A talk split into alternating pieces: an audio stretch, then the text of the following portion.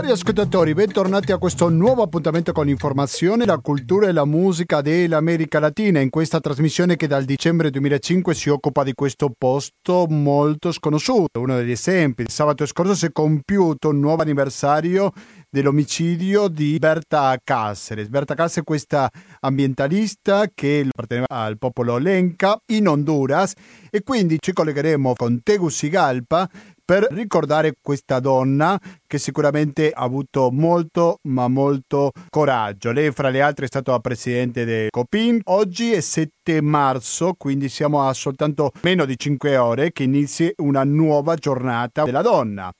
E quindi ricorderemo Berta Cáceres principalmente, ma non solo, perché una bellissima notizia che abbiamo ricevuto ieri è il caso di Marielle Franco. Le hanno dedicato a Rio de Janeiro la sua città un carro. Lei è un'attivista umanitaria, consigliere comunale, che è stata uccisa il 14 marzo, quindi pressoché un anno fa. Questo carro era dominato da uno striscione con lo scritto Marielle Presente che trasportava fra sculture dorate e immagini di bambini, la sorella dell'attivista Aniel e alcuni dei suoi cari amici. Questo premio sicuramente è una notizia positiva in un panorama sicuramente molto difficile come quello della giustizia in Brasile, non solo ma soprattutto dall'insediamento di Jair Bolsonaro.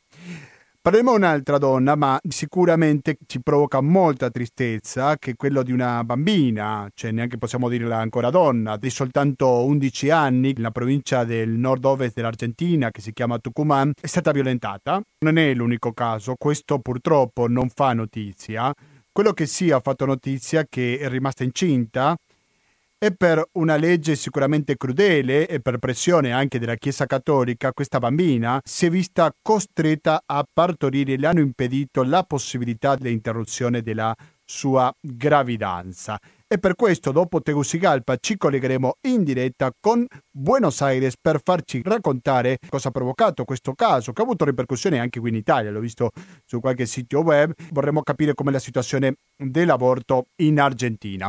Dunque questi saranno gli argomenti principali, però naturalmente che non sentiremo pubblicità perché 120 82 301 il conto corrente postale, il RID bancario, il pago elettronico, i pranzi di Radio Cooperativa, il prossimo avrà luogo fra tre giorni soltanto domenica prossima a Treviso sono i metodi alternativi per aiutarci a sopravvivere. A veces uno quisiera ser un sol y al mundo estrecharlo en abrazos de calor. A veces tan solo ser el musgo, ser viento que corre al sur. Ser un barco de papel. E anche oggi, 7 marzo 2019, siamo alla vigilia di una giornata così importante come la festa della donna e se c'è una donna che sicuramente rappresenta tanto in quanto all'amore per la vita, in quanto all'amore per la sua terra, per la natura e così via, questa donna è Berta Cáceres. Io ho detto è, non era, perché lei è stata uccisa tre anni fa, il 2 marzo 2016, però continua a essere viva, nel senso che c'è tanta gente che la ricorda e soprattutto che ha pensato a lei lo scorso 2 marzo quando ha ricordato così tanto a questa donna sicuramente esemplare. Per parlare su questo è che siamo collegati con Tegucigalpa dove si trova il giornalista Giorgio Trucchi dell'agenzia Rete Wita. Pronto Giorgio, come stai? Sì, ciao, ciao a tutti. Buonasera, grazie per la tua disponibilità con Radio Cooperativa, la tua solita disponibilità con Radio Cooperativa. Giorgio, tu sei stato dove si è ricordato Berta Cáceres. Vuoi raccontarci com'è stato questo suo ricordo? Come l'ha ricordato la gente? Sì, eh, il, um, il, COPIN, che è il Consiglio Civico delle Organizzazioni Popolari Indigene dell'Honduras, che ricordiamo è l'organizzazione che Berta eh, aiutò a fondare ormai 26, quasi 26 anni fa, e di cui era coordinatrice al momento di essere assassinata eh, tre anni fa, eh, ha organizzato due giornate molto dense di attività con tanta partecipazione eh, sia delle comunità indigene Lenca legate al Copin, ma anche di varie organizzazioni nazionali, internazionali, amiche, personalità dei movimenti sociali e popolari anche centro, centroamericani. L'hanno organizzato nella città di La Esperanza, eh, dipartimento di Intibucá, quindi nord, nella parte nord occidentale dell'Honduras, territorio Lenca e l'hanno hanno realizzato queste due giornate, questa giornata e mezza eh, diciamo in questo centro che si chiama Utopia che è un centro costruito dal Copin anni fa dove si svolgono tutte le principali attività poi eh, del, um, del, Copin.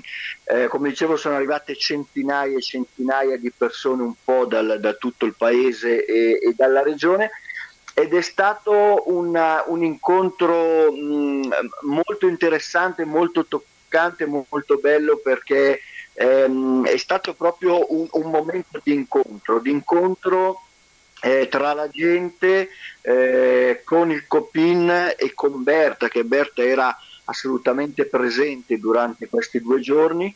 È stato un incontro in cui eh, si è rivisitato un po' eh, chi è stata chi è ancora Berta, il suo pensiero, eh, la sua azione, la sua capacità di coniugare sempre ehm, una, una, capacità di grande coerenza, quindi coniugare sempre eh, i sogni, eh, le cose che diceva poi con quello che faceva e soprattutto, come dicevo prima, il suo eh, pensiero politico no? che andava oltre la semplice ehm, lotta ambientalista come poi è stata presentata da molti eh, media mainstream durante questi tre anni, ma abbarcava, ehm, diciamo, prendeva una sfera molto più ampia. No? Ricordiamo eh, se, eh, spesso eh, il, il, il suo concetto di lotta non solo ambientale, ma una lotta anticapitalista, una lotta antipatriarcale, una, una lotta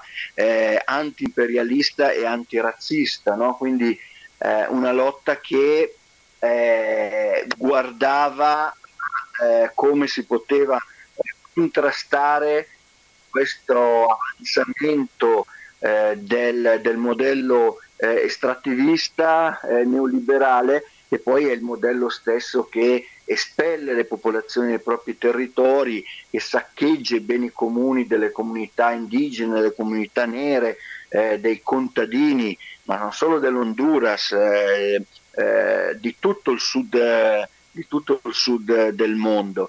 Mh, per cui eh, il primo giorno è stato anche presentato un libro che si chiama La Revoluzione de Berta, le rivoluzioni di Berta, scritte, scritta da eh, questa eh, scrittora, attivista, femminista argentina che è Claudia Corol, eh, ed era un libro ehm, molto importante, è un libro molto importante perché è un libro che Claudia aveva cominciato a scrivere con la stessa Berta, con l'obiettivo di lasciare tracce di tutto il lavoro che il Copin e lei avevano fatto durante 20, eh, in quel momento 22, 23, 23 anni. E era un lavoro che stavano portando avanti piano perché chiaramente la distanza, la difficoltà di comunicazioni, eh, il continuo girare di Berta un po' per tutto il continente per portare il messaggio della lotta che si portava avanti, che si porta avanti ancora qui in Honduras e, ehm, e che era arrivato eh, diciamo a tre quarti quando poi Berta è stata assassinata. Per cui Claudia eh, racconta che eh, c'è stato un momento di crisi, eh, il dubbio se finirlo, se come finirlo e quindi poi la decisione di finirlo perché comunque è iniziato tutto l'iter del processo alla ricerca dei colpevoli materiali e intellettuali eh, dell'omicidio eh, di Berta. E quindi eh, hanno deciso insieme alle due figlie, a Laurita e a Bertita, eh, Bertita in questo momento ha assunto la coordinazione generale del, del COPIN ehm, e quindi di, di, concluderlo, di concluderlo eh, raccontando quanto è successo con l'omicidio, il perché è stata assassinata e tutto quello che è successo fino ai giorni nostri eh, con, con, il processo. Qui c'è stato questo momento molto toccante in cui eh, varie persone dei movimenti popolari e sociali eh, latinoamericani, honduregni, ma anche eh, centro e latinoamericani hanno letto dei passi, dei pezzi eh, di, di, questo libro ed è stato un momento molto forte perché hanno scelto poi dei pezzi, come dicevo prima, ehm, il libro raccoglie molti comunicati del Copin, interviste eh, di, di Berta, interventi, eh, del, um, del, Copin e di Berta e, e, chiacchiere, diciamo così, fra lei e, e Claudia, no? per cui hanno scelto dei, eh, dei passaggi molto, mh, molto, forti politicamente, eh, però anche molto toccanti, ehm, anche da un punto di vista spirituale, eh, con ehm, il, il, il, fondo che poi accompagna il, i rituali eh, propri dell'etnia lenca ma anche dell'etnia eh, garifona, no? quindi è stato un momento molto forte. Il secondo giorno, che è stato il 3, c'è stata una camminata, anche lì molto partecipata, dalla Grutta, che è questo punto eh, perif- abbastanza centrale eh, di, di, di, di, La Esperanza, dove c'è questa eh, una bellissima scalinata molto antica che arriva poi a questa chiesa della Grutta, che è il punto eh, dove eh, tre anni fa eh, Berta è stata portata ehm, durante quello che come si dice qua non è eh, la, la, il, la, sepoltura ma la siembra, no? la semina.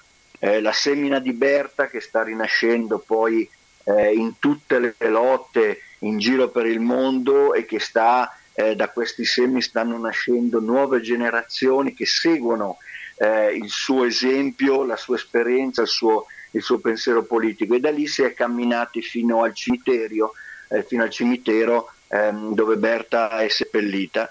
E, ehm, e, anche qui sono stati momenti eh, molto molto forti, c'è stata anche qui la partecipazione di vari dirigenti e di personalità e di persone comuni che conoscevano Berta con un microfono aperto su questa scalinata eh, portando il, il, il, il, proprio ricordo. Uno dei più toccanti sicuramente è stato quello di una dirigente indigena elenca della zona di Rio Blanco, eh, ricordando la, la, lotta che per anni ha portato avanti Bertel Copin ehm, contro il progetto idroelettrico Aguasarca, eh, che eh, praticamente eh, avrebbe costruito questa diga su un fiume sacro per, per Ilenca, che è il, il, il fiume eh, Hualcar, che quindi eh, molto toccante perché ricordava come ehm, delle comunità molto umili, povere e organizz- poco organizzate, ehm, con l'aiuto del Copin di Berta, con l'aiuto anche nazionale, internazionale di altri movimenti, sono riusciti poi a impedire la costruzione per il momento di questa diga, eh, vincendo dei mostri come ad esempio il mostro della costruzione cinese Sinuhidro che alla fine ha dovuto rinunciare, ma la stessa DESA, impresa Desarrollo Energetico SA, cui, i cui eh, dirigenti cominciano, alcuni perlomeno, a essere inquisiti e prossimamente finiranno ehm, in tribunale eh, sia per accuse di corruzione che per la partecipazione all'omicidio, eh, all'omicidio di, di Berta. No? Quindi una lotta che, mm, che, ha toccato le coscienze di queste, queste, popolazioni che hanno visto che sì, unendosi eh, si può affrontare anche eh, questi mostri che sembrano invincibili. Se puoi farci una specie di riassunto di cosa sono stati l'indagine giudiziaria per la ricerca dei colpevoli di questo omicidio, cosa potresti dire Giorgio e soprattutto a che punto siamo oggigiorno con l'indagine?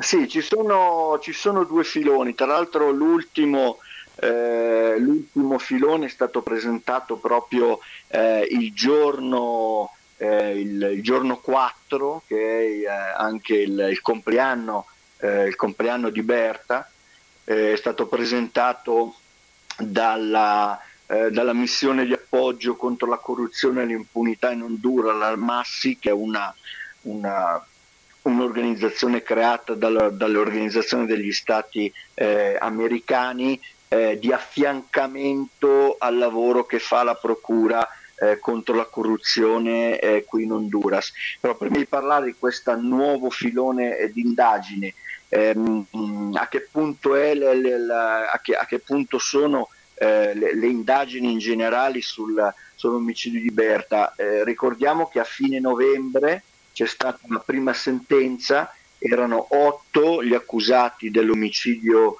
eh, di Berta, eh, quattro dei quali, ehm, eh, beh, questi otto, sette sono stati eh, condannati, non sono ancora, fatte, sono, non sono ancora state ehm, annunciate le pene perché ci sono ancora dei ricorsi presentati dai legali della famiglia e del COPIN e quindi finché ehm, delle istanze superiori alla prima, alla prima, sezione penale del Tribunale Tegucigalpa non eh, decidano eh, se, se procederanno questi ricorsi, il giudice non può far conoscere le pene, però sette degli otto sono stati eh, condannati, ricordiamo che tra loro eh, ci sono eh, sia membri, come dicevo prima, eh, della stessa impresa DESA, eh, che è impresa proprietaria poi del, del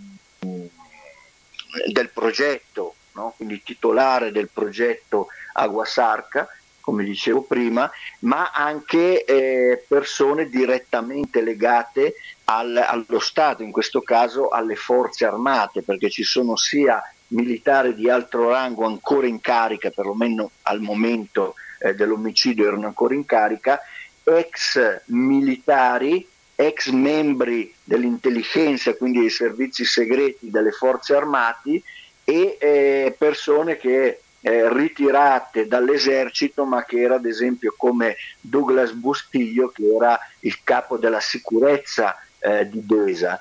Ehm, questi sono stati, tra questi sette che hanno ricevuto eh, questa condanna ci sono anche gli esecutori materiali, quelli che vengono accusati di essere gli esecutori materiali dell'omicidio, i quali hanno ricevuto anche una condanna per il tentato omicidio di Gustavo Castro, no? perché eh, rinfresca... Gustavo Castro che era accanto a lei al momento dell'omicidio, che non è morto per miracolo quasi, possiamo dire. Per miracolo, Prego. esattamente, un attivista che si trovava lì eh, per, per un eh, per un corso che stavano facendo, che stava organizzando il Copin su energie rinnovabili e che si trovava in casa di Berta ed è scampato alla morte eh, per, eh, per, per, puro caso. No? Quindi eh, questi vengono anche accusati per il tentato omicidio.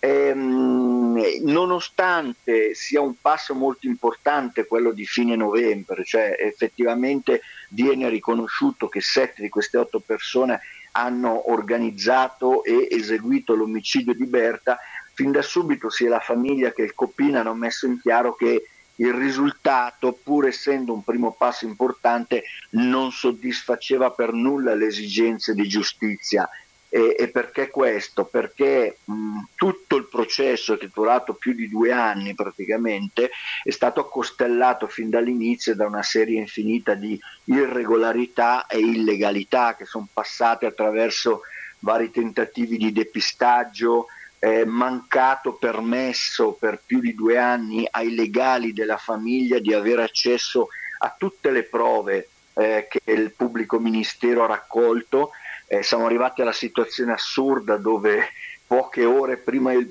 una settimana prima del processo, i legali della famiglia si sono accorti che il pubblico ministero non aveva ancora ehm, studiato, analizzato e trascritto i contenuti di tutto il materiale tecnologico che è stato eh, raccolto durante questi anni, durante, dopo gli arresti di tutte queste persone, sto parlando di computer, cellulari, ehm, eh,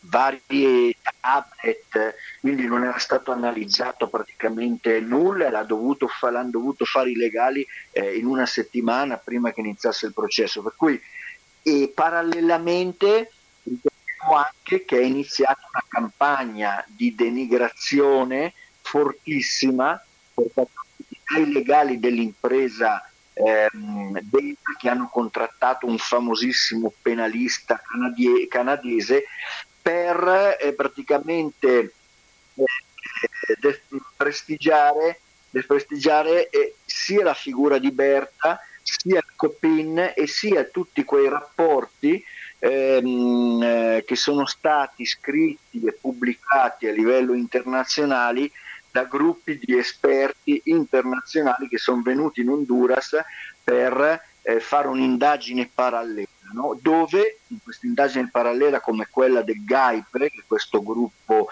eh, di esperti eh, internazionali, si, las- eh, si, evidenziava in modo chiarissimo che esistevano dei, lega- dei legami diretti fra l'omicidio e massimi vertici dell'impresa desarrollo energetico.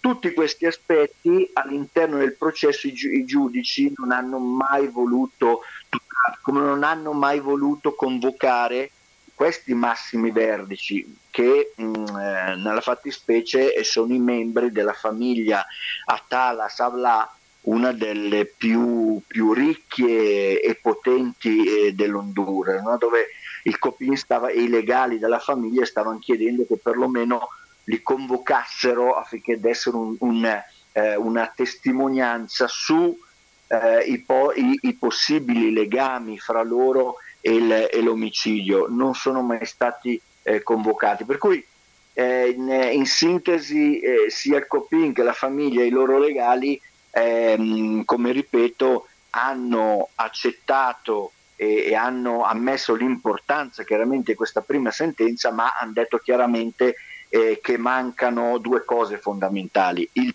la prima è che ci deve, deve, essere aperta una linea di indagine, devono essere portati in tribunali i mandanti, cioè chi ha pensato, organizzato e soprattutto finanziato l'omicidio, perché per il momento quelli che sono stati condannati sono esecutori materiali e quadri eh, medio-bassi eh, dell'impresa che sicuramente non avevano né le, ricorse, né le risorse economiche né eh, la capacità di, decisionale di, eh, assassinare, di assassinare Berta.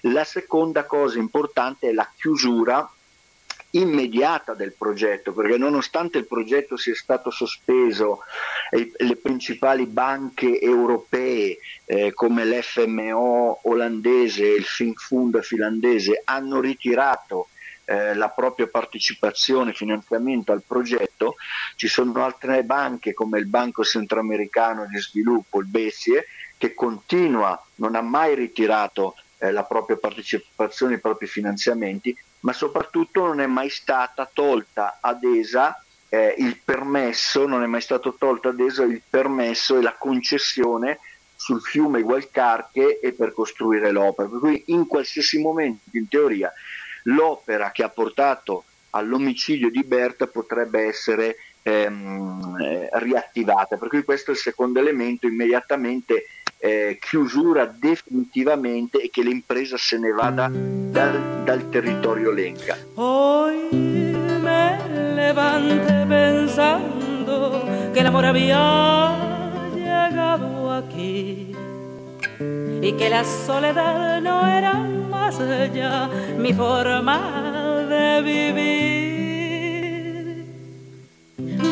Tus ojos tras la ventana que aunque no brillaba, le daba la luz a mi cama y hoy, amor con que te hayas levantado, el amor de pronto se te ha escapado y yo que vivo para amarte que con mis defectos sigo adelante. Quindi stiamo parlando di un caso di impunità alla fine, perché se l'azienda continua a lavorare, se i principali responsabili non sono in carcere, cosa ne pensi? Esattamente, esattamente, cioè per il momento impunità, infatti eh, in tutti i messaggi che mandano eh, che manda il Copin, che manda la famiglia, è che sono tre anni di impunità, nel senso che eh, i veri mandanti sono ancora lì. Stiamo parlando sempre dei responsabili materiali, ma non di quelli intellettuali, giusto? Esattamente, esattamente questo. Per cui Eh, ci sono due elementi da aggiungere che mh, li ho lasciati per ultimo e che sono molto recenti. Il primo è il processo che iniz- dovrebbe iniziare a breve, non c'è ancora una data, a David Castillo. David Castillo era eh, di, il, praticamente il, il, gerente generale, il, il CEO eh, di, di, DESA, eh, ex militare, ex membro eh, del, del, dei servizi speciali eh, e dell'intelligenza eh, delle forze armate honduregne e allo stesso tempo era anche membro della ENE, che è l'azienda statale energetica, quindi capite immediatamente qual era eh, la, la, eh, l'assurdità di questa situazione. Quindi eh, a capo eh, dell'impresa ehm, a cui eh, l'azienda statale di energia elettrica, di cui lui faceva anche parte, avrebbe poi venduto l'energia prodotta dal progetto Agua Sarca. No? Quindi eh, una situazione totalmente assurda. Lui è accusato in due processi. Nel primo, ehm, eh, che dovrebbe iniziare a breve, per essere uno dei mandanti dell'omicidio, sicuramente non quelli che stanno, eh, non è proprio la cupola eh, di, questa, di, questa, piramide criminale eh, che ha ordito l- l'omicidio di, di Berta, ma sicuramente già un quadro eh, medio-alto eh, con un potere decisionale e anche con un potere economico. E, ehm, e questo dovrebbe iniziare a breve sempre per l'omicidio di Berta. Ma come dicevo all'inizio, proprio quindi tre giorni fa, il 4, il 4 marzo, la, eh, ripeto, la missione di appoggio contro la corruzione e l'impunità in Honduras eh, appartenente alla, all'Organizzazione degli Stati Americani ha eh, indetto improvvisamente una conferenza stampa e ha informato che ha presentato accuse contro 16 persone tra funzionari pubblici eh, in carica o ex, eh, sia del, del Ministero dell'Ambiente sia dell'impresa statale di energia, quella che citavo precedentemente, ma sia eh, membri della, della, stessa impresa DESA, Desarrollo Energetico SA. I delitti per cui verranno accusati sono vari, dal, che vanno dalla frode all'abuso d'autorità, violazione dei doveri del funzionario pubblico e, ehm, e anche eh, falsificazione di, di, documenti e tutti i reati eh, contro lo Stato. E tra questi ci sono membri, eh, ad esempio presiden- la presidentessa del sindacato dell'impresa eh, statale di energia, ehm, ci sono funzionari del Ministero dell'Ambiente e praticamente eh, perché vengono accusati? Vengono accusati eh, secondo Anna Maria Calderon, che è la delegata di questa organizzazione de Massi, questa organizzazione del, del, degli Stati americani presente in Honduras, eh, basandosi sulle accuse che Berta Cáceres, più di 40 denunce, aveva presentato negli anni prima eh, del suo omicidio. Quindi è stata aperta questo nuovo filone di indagine eh, che sono più eh, indagini rispetto alla, alla corruzione, no? quindi sono indagini amministrative dove si evidenzia quello che diciamo un po' prima, cioè come il progetto Aguasarca si sia approfittato del colpo di Stato nel 2009 di tutta la debolezza istituzionale che è rimasta in Honduras eh, per far approvare decine e decine e decine di progetti estrattivisti eh, da miniere, eh, idroelettriche, a progetti ehm, eolici e, e progetti eh, di espansione di monocoltivazioni ehm, in modo totalmente illegale. Uno di questi progetti è proprio quello eh, del progetto Agua Sarca eh, usando le acque del, del fiume Gualcarche e ha, eh, pre- durante la conferenza stampa presentato eh, tutte le prove che hanno in mano dove si vede eh, assolutamente e in modo molto chiaro la collusione eh, sia di David Castillo che altri funzionari e che la stessa impresa DESA eh, per approvare eh, permessi ambientali, eh, contratti eh, di crea- generazione di energia e poi di vendita e commercializzazione di questa energia. Eh, quindi una enorme collusione fra l'impresa privata, in questo caso DESA, e lo Stato, in questo caso rappresentato eh, dalla, dalla, dall'azienda eh, statale dell'energia.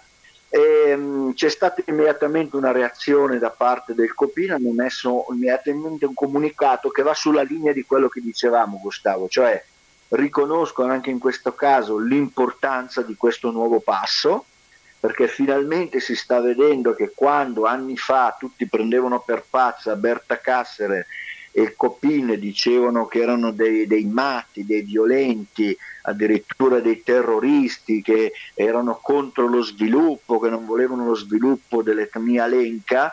Eh, oggi si sta vedendo veramente cosa stava succedendo, cioè eh, che eh, il, um, esiste in Honduras, non solo in Honduras, lo dicevo all'inizio, un modello estrattivista una forte collusione fra imprese private, grande capitale nazionale e multinazionale e lo stesso Stato per impossessarsi delle principali risorse dei beni comuni del paese e per espellere e, e, e annientare tutte quelle organizzazioni o popolazioni eh, che si frappongano eh, fra questo interesse e la, e la realizzazione di questi progetti di morte come, eh, come li chiamava Berta. Quindi il Coppino ha detto chiaramente va benissimo, ma non possiamo dimenticare che quando parliamo di DESA e quando parliamo di Stato bisogna andare a prendere chi ha mandato a fare queste cose. Quindi se si sta dicendo, dice il Copin, se si sta dicendo che esiste un'implicazione diretta di DESA in tutta questa corruzione e nell'omicidio di Berta vuol dire che bisogna arrivare a prendere i capi veri proprietari che sono, ripeto, la famiglia Atala Sabla e la stessa cosa dello Stato. Se tu inquisisci eh, eh, gente del Ministero dell'Ambiente perché ha approvato permessi ambientali, permessi di costruzione senza nessuna, eh, senza nessuna eh, mezzo legale deve andare a prendere chi era il ministro il viceministro in quel tempo e quindi risalire la catena. No? E, ehm, e, quindi queste diciamo, sono proprio le notizie più fresche di questo momento. Adesso si andrà prossimi, nelle prossime settimane, nei prossimi mesi a una prima, al, a una prima udienza per vedere se effettivamente vengono confermate eh, le accuse per poi iniziare un processo. Quindi ci, son, ci, saranno nei prossimi mesi due momenti fondamentali, il processo a David Castillo per l'omicidio di Berta e eh, l'inizio eh, e un'udienza preliminare eh, contro queste 16 persone, tra cui lo stesso David Castillo.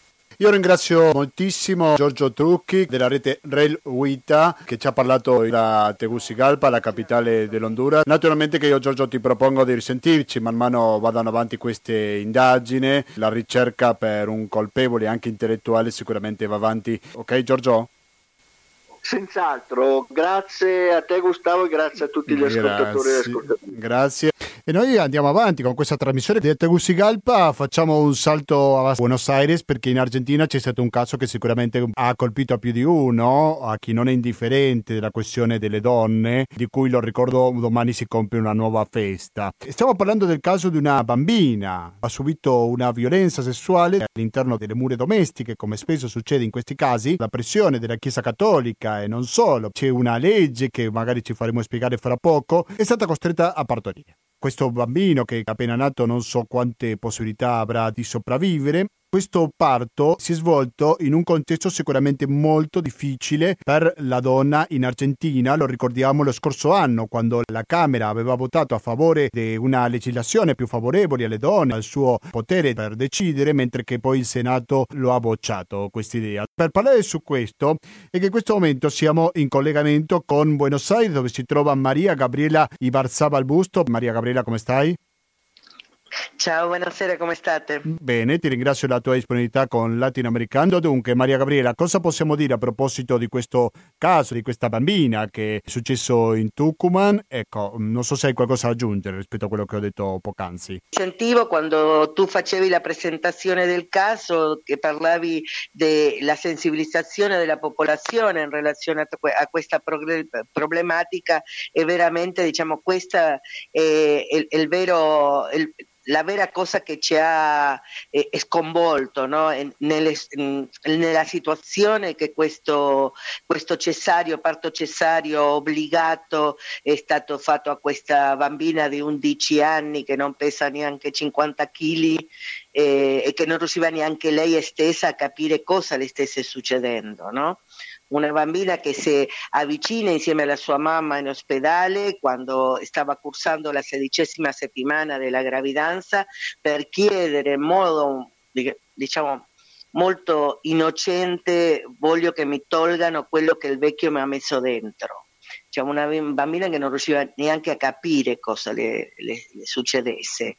Eh, e un Stato, lo Stato argentino, un ospedale, eh, equipi professionali che hanno fatto orecchie chiuse a questa richiesta così prorompente e l'hanno obbligato a percorrere questa gravidanza sino alla settimana numero 23, quando la legge argentina, che è vero che non permette l'aborto legale, ma sì in casi di eh, violazione e anche, eh, diciamo, come nel caso di questa bambina, di eh, diciamo, insicurezza per la vita della mamma, e diciamo, la bambina aveva tutto il diritto di abortire, invece gli è stato praticamente, eh, diciamo, non le è stato permesso Negato. fare quello che aveva il diritto. Esatto, cioè, gli si è negato un diritto, un diritto costituzionale. Mm. In che contesto familiare è successo questo? Perché secondo le informazioni che io ho ricevuto, ma correggimi se mi sbaglio, è stato sempre all'interno della famiglia che è successo questa violenza, giusto? Es- esattamente, questa bambina già nasce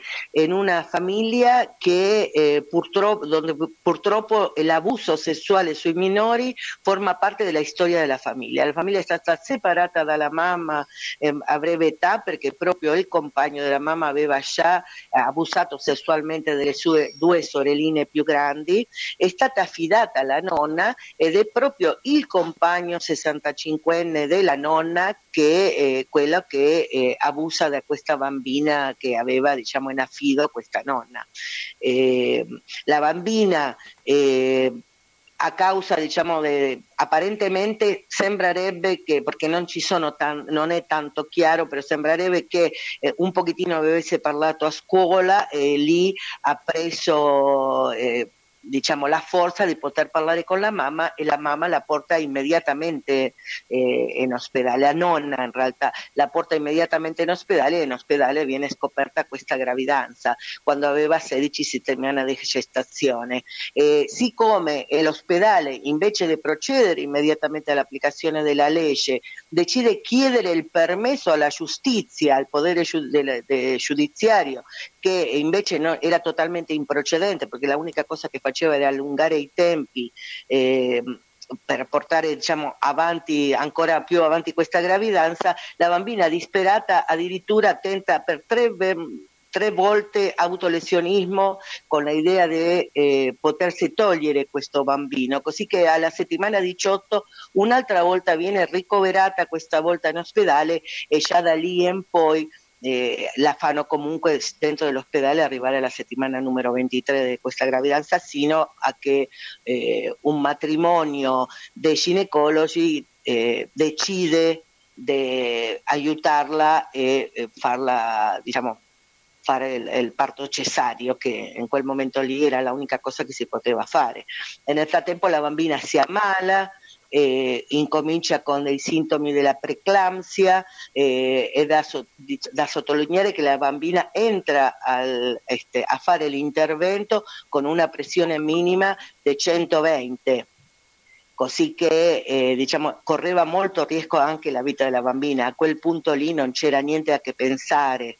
Invece eh, i medici dell'ospedale hanno ben pensato di fare tutti obiezione di coscienza e lasciarla questa bambina da sola, senza nessun tipo di attenzione dentro del diciamo dentro della sala operatoria, eh, con solo la presenza di questi due medici che abbastanza disperati anche loro hanno dovuto portare avanti l'intervento in condizioni che non erano di totale sicurezza. Ma perché? Perché succede un caso del genere? Perché una decisione singola del medico che fa l'obiettore di coscienza oppure perché ha ricevuto pressioni? Boh, eh, sicuramente c'è la possibilità che il medico faccia obiezione di coscienza, però c'è qualcosa che è molto superiore all'obiezione, che è il diritto della bambina a fare qualcosa che, le, che legalmente le è permesso.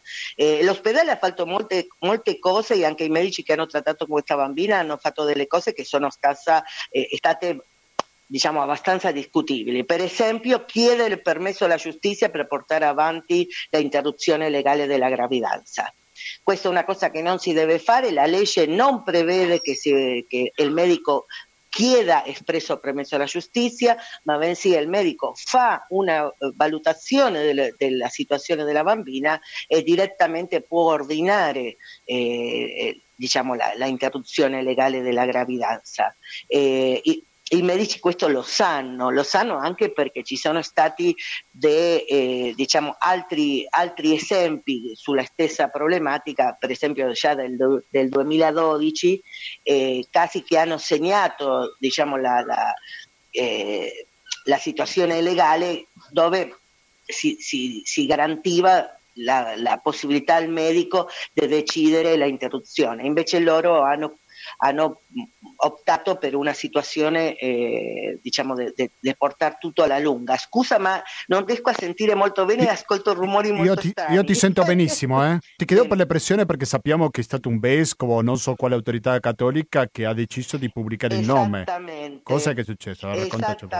Esattamente. Esattamente, l'arcivescovo, l'arcivescovo di Tucumán, eh, Monsignor eh, Carlos este, Sánchez, che è stato nominato tra l'altro relativamente poco tempo fa da Papa Francesco, eh, ha svelato in modo pubblico eh, il nome della bambina violando totalmente eh, la, sua, la, sua, privacy, il suo diritto a mantenersi nell'anonimato e l'ha eh, chiamata pubblicamente a ragionare eh, sulla eh, possibilità di continuare avanti eh, su, con questa gravidanza. Devo dire che questo atteggiamento dell'arcivescovo non è stato portato avanti solo per lui, ma è stato portato avanti anche dal personale dall'ospedale che sino che è arrivato il medico che dopo avrebbe fatto l'intervento eh, hanno accompagnato la bambina, accompagnato si fa per dire, però hanno pressionato la bambina continuamente perché lei continuasse a, este, ad andare avanti con, la, este, con, questa gravidanza, anche se la bambina continuava a rispondere che lei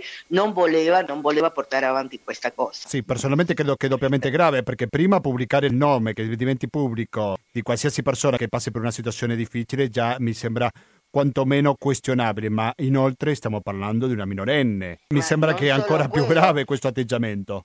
Prego. Eh, e che lo faccia tra l'altro un membro della Chiesa che sicuramente di segreto si dovrebbe intendere qualcosa. Mm.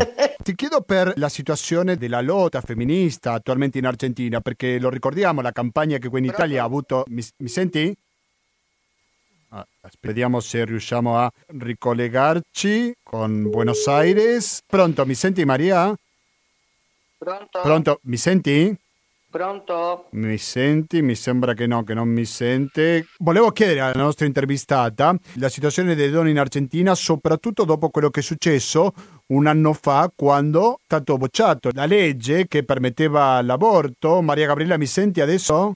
Sì, sì, ah, sì, ok, fantastico. Bene, Abbiamo insistito un po', però ce l'abbiamo fatta. Ti chiedevo il contesto in cui succede questo evento. Lo ricordiamo lo scorso anno. Qua c'è stata la campagna Non una di meno che è nata in Argentina con la campagna Ni una menos, che è quella che uh-huh. ha mhm. provato a far passare la legge che permetteva l'aborto legale in Argentina. Invece non è stata approvata, è passato alla Camera ma non al Senato. Uh-huh. A che mhm. punto è questa lotta femminista, Maria Gabriela? Bene, ci troviamo domani a un'altra volta prendere le piazze eh, per poter continuare a lottare su questa cosa, ma è anche da sottolineare che eh, sebbene diciamo, noi continuiamo a chiedere giorno dopo giorno e non abbassiamo le braccia in relazione alla lotta per un aborto libero e gratuito, eh questa legge che permette la interruzione della gravidanza in casi di violazione o in caso di malattia della mamma è una legge che per noi è stata sanzionata nell'anno 1921. Vuol dire che è una, una legge di vecchia data. Eh, e questo fa ancora molto più grave, specialmente se teniamo in conto che in Tucumán, che è dove questa cosa è successo, e nell'anno, nell'anno 2018 ci sono stati 137 casi di gravidanze di ragazzine minori di 14 anni a cui non è stato garantito il diritto di un aborto legale e gratuito. Eh, eh, Tucumán è una provincia che purtroppo ha una storia nera in relazione alla violazione dei diritti delle donne. Dobbiamo ricordarci che proprio in Tucumán dove sono nati casi di tratta pro, proprio de, diciamo, legata alla prostituzione, amparata per lo Stato, dei casi di Marita Verón e eh, di Paulina Levos.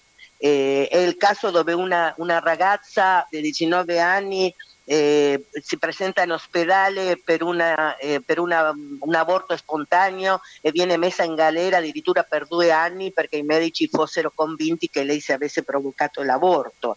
È una provincia dove eh, eh la, la militanza pro vita tra virgolette, perché della vita qua eh, non se le garantisce la vita a nessuno, perché dobbiamo eh, tenere molto chiaro okay. che è stato solo l'Estat pronto. Continua. Sì, che, che, è stato solo lo Stato a fare che questa bambina di 11 anni, di cui non solo hanno violato la privacy, ma hanno anche, eh, l'hanno messa in situazione di ries- rischio di vita, perché l'hanno portato a una preeclampsia eh, e l'hanno, l'hanno fatto, l'intervento quando eh, la bambina aveva una pressione min- arteriale minima di 120 mg, è, è, una cosa gravissima, è una cosa gravissima quello che ha fatto, diciamo, la pressione che sta, che sta facendo l'Estato, non so, solo su questa bambina, ma anche su tutte le donne che hanno il diritto di avere questo tipo di attenzione. L'obiettivo di far approvare questa legge va avanti? Mm-hmm. Sì, va, va, avanti, però diciamo, bisogna adesso riproporla un'altra volta, rifare tutto il percorso. In un anno elettorale, perché lo ricordiamo che ad ottobre di quest'anno ci saranno le elezioni presidenziali, quindi questo non è un dato minore.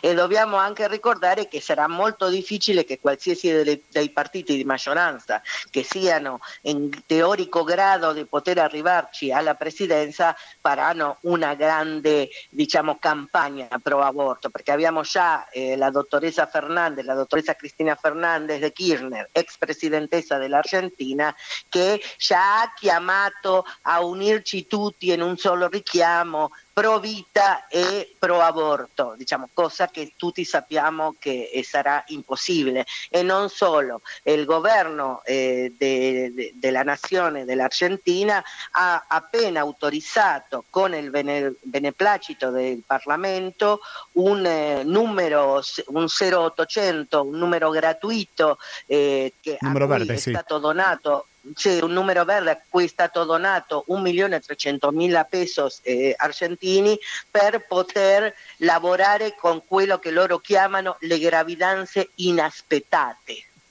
No? che eh sì. dobbiamo tenere molto chiaro che non sono inaspettate, queste bambine sono state violentate al di là di che si sia stato o meno compiacenza per parte della bambina. Stiamo sì, parlando sì. di persone che non sono in grado di decidere. E, e poi di che compiacenza possiamo parlare quando hanno questa età, no? Sicuramente. Dunque, es- esattamente. Dunque, io ringrazio veramente tanto Maria Gabriela Ibarzabal Bustos. Mi impegno con te per magari ci sentiamo un'altra volta con più tempo perché ci sono tanti argomenti che per una questione sempre di tempo non siamo riusciti a trattare, però ti ringrazio molto per la tua testimonianza da Buenos Aires.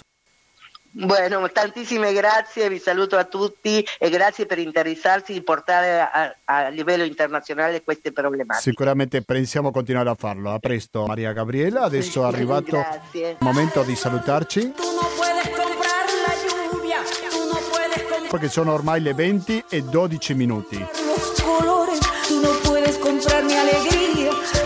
Questo vuol dire che siamo arrivati alla conclusione di questa puntata che si sente ogni giovedì dalle ore 19.10 fino alle 20.10 e poi va in replica il mercoledì alle ore 23.